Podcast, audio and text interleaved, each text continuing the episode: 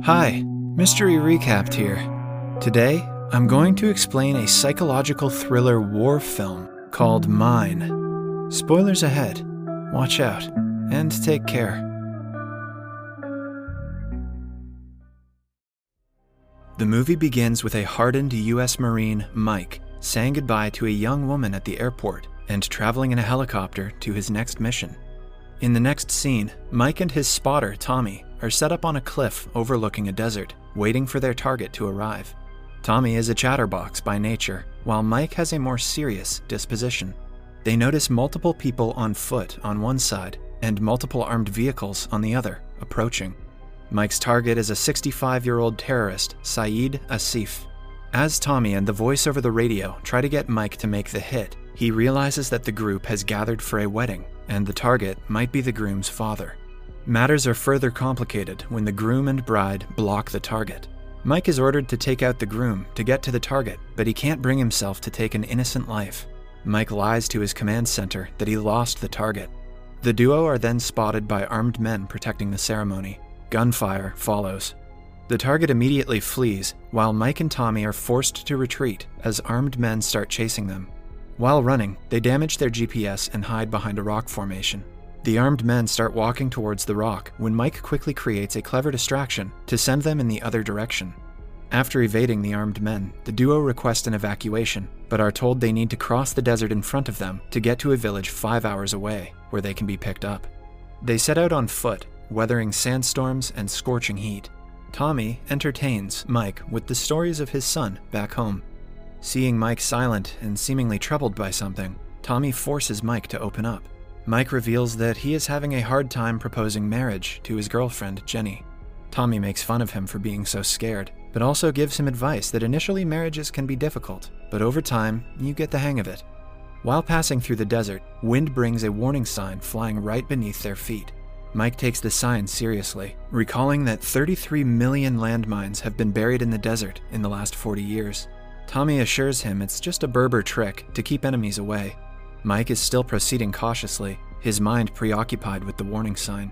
Tommy walks backwards, carefree, a few yards in front of Mike, taking light-hearted digs at Mike for being an overthinker. Suddenly, a click sound is heard, and an explosion follows. Tommy had stepped on a landmine. As he goes temporarily deaf, Mike takes a step towards Tommy and hears another click where his foot has just landed. He freezes in shock. The sand from the blast starts to clear out. Tommy has survived the explosion, but his legs below the knees have been amputated. Tommy screams and quivers in pain. Mike, unable to move himself, struggles to calm Tommy down. When nothing seems to work, Mike brings up Tommy's son, which gives him some motivation, and he's able to inject himself with the morphine that Marines carry in their front pocket. Tommy then tries to reach his radio, but the pain again takes over him.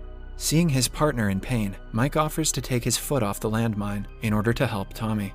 Mike speculates that perhaps the landmine he stepped on is old and defunct. Tommy warns him not to, and in order to dissuade Mike, he pulls out his gun and aims it at his head.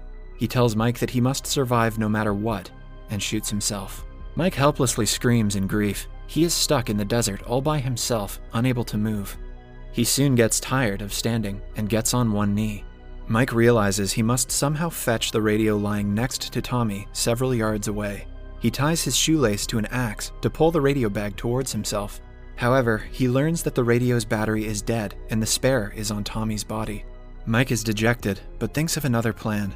He makes a makeshift arrangement to charge the radio using solar power. Mike is then able to contact his superiors. He requests immediate evacuation, but he is told that rescue choppers can't fly to his location because of frequent sandstorms. If it all goes well, a convoy will rescue him in about 52 hours. Mike gets frustrated by the response. The major then suggests Mike try digging a ditch and jumping in it, which would only result in a non life threatening limb loss. Mike decides to tough it out and wait for rescue, setting a countdown on his watch. Then, another massive sandstorm hits full force. He manages to wait it out without moving from his spot. Once it's over, the first thing he realizes is that the storm has brought Tommy's body, and therefore the spare battery, right next to him. Yet the radio has drifted too far from his reach. Hours pass by. Mike runs out of water and gets increasingly desperate, and at times wonders about shooting himself dead. He then notices a Berber coming towards him, walking in a zigzag. Mike tries to warn him about the landmine, but the Berber imitates his actions, seemingly making fun of him. Mike tries to explain his ordeal to the Berber man, but he insists that Mike must take the next step. He then takes Mike's water flask and disappears into the desert. Completely dehydrated and desperate, Mike proceeds to drink his piss when he notices a little Berber girl coming his way, bringing back his water flask. She hands it to Mike, and to his relief, it's full with water. Although the girl never speaks, using her toy soldiers, she too seemingly tells Mike that he has to step off the mine and move on.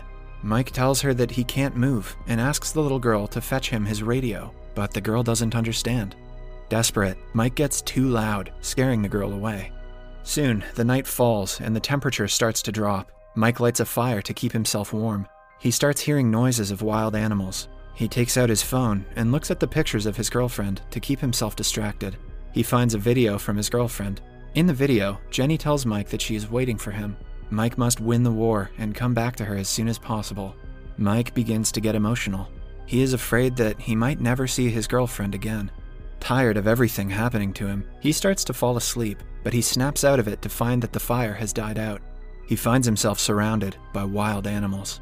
He tries to scare them with his gun, but fails. The animals drag Tommy's body away. One animal starts to proceed towards him, but using his torchlight, Mike shoots the animal with his gun. The animal lands on a landmine causing an explosion and scaring the other animals away. The morning arrives, and the same Berber man again drops by. He tells Mike that he is very lucky that he has survived thus far, even after stepping on a landmine and spending a night in the desert with wild animals. He once again suggests that Mike step forward, but Mike doesn't comply. Mike tells him that he probably knows the location of the mines, as he always walks in a pattern. The Berber responds that he doesn't know where the landmines are, and he only walks in a zigzag because it is safer than walking straight. Mike again asks him to fetch his radio. The Berber man finally agrees and brings the radio back to Mike, and then heads on his way. Mike checks his watch, and there's still 24 hours left for the help to arrive. He slowly starts hallucinating. Mike sees Tommy wake up from his death. The imaginary Tommy motivates Mike and tells him that he will get out of this alive. The sun sets again, and Mike starts to think about all the mistakes he has made in his life. He starts regretting leaving his girlfriend, Jenny, alone and coming to the mission. He again finds himself surrounded by animals. Mike aimlessly starts shooting at them in the dark, but the animals still attack him. He gets lost in his thoughts as he fights off the wild animals. As the sun rises, Mike again descends back to reality. All the wild animals that attacked him lay dead around him. Despite being outnumbered, he managed to kill all of the animals. Mike has been in that desert all alone, by himself, with his foot over the mine, without moving, for the last 45 hours. He then receives a communication from his senior, who informs him that the rescue team is running late. The senior asks him if he can hold on for 17 hours. Already way past his breaking point, Mike replies that he cannot go any further. The major tells him that there is someone who wants to talk to him. Mike then hears the voice of Jenny, Mike frantically starts apologizing to her for leaving her, for messing everything up, and to destroying everything he touches. He then starts hallucinating and sees Jenny sitting on a couch in front of him in the desert. He tries to reach her but starts losing strength. He begins to collapse when Berber catches him, seemingly arriving out of nowhere. The man starts nursing Mike's wounds and tells him about the time when he too once stepped on a mine, which took off his leg. He tells Mike that losing his leg felt like he had lost everything in his life However, the pain of losing his leg was all washed away when he met his wife and had a daughter. He says that whatever happens in our life, we must keep moving on. Mike tells the man that he indeed is lucky, as his daughter who brought him water is really beautiful and has her father's smile. The man tells Mike that he no longer has a daughter. She died in a mine explosion during one of their father daughter excursions to dig out mines and replace them with tin cans. Mike listens, dumbfounded. The Berber tells him he's happy his daughter came to meet Mike, but he really needs to move on now. Then, he leaves. Mike sees his daughter again, but she quickly fades away with the wind. Mike starts to hallucinate again. He sees his abusive father, who used to beat his mother while he watched helplessly. He sees his terminally ill mother. He also sees the lovely times he spent with his girlfriend. At that moment, he hears on the radio that the rescue team is passing and they need him to make his exact location known. He picks up his flare, but before he gets to use it, the terrorists from before start shooting at him from over the hill. The shooting triggers a mine explosion nearby, which sends the flare flying out of Mike's hand and reach. He tries to fire back, but he is too weak, but he remembers his girlfriend and uses it as motivation. Mike then uses his gun to shoot at the ground and triggers mine explosions around him, which creates sand smoke, shielding him from the enemy. He then quickly grabs his sniper rifle and eliminates the terrorists. With the rescue team passing by, the flare is still out of reach. Mike remembers the Berber man's words that you have to keep moving on. He takes a leap of faith and takes a step forward. Nothing happens. There's no explosion. He finds that the mine he'd stepped on was in fact a tin can, probably placed there by the Berber's daughter when she was alive. And so the villager's words come to pass. This entire time, the villager told him that he could move forward with his life and go back to his girlfriend. He reminded him that he can do it, and the only thing stopping him was fear.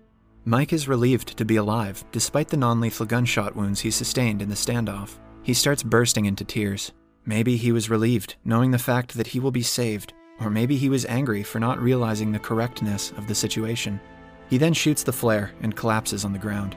The rescue team finds him, and he returns home.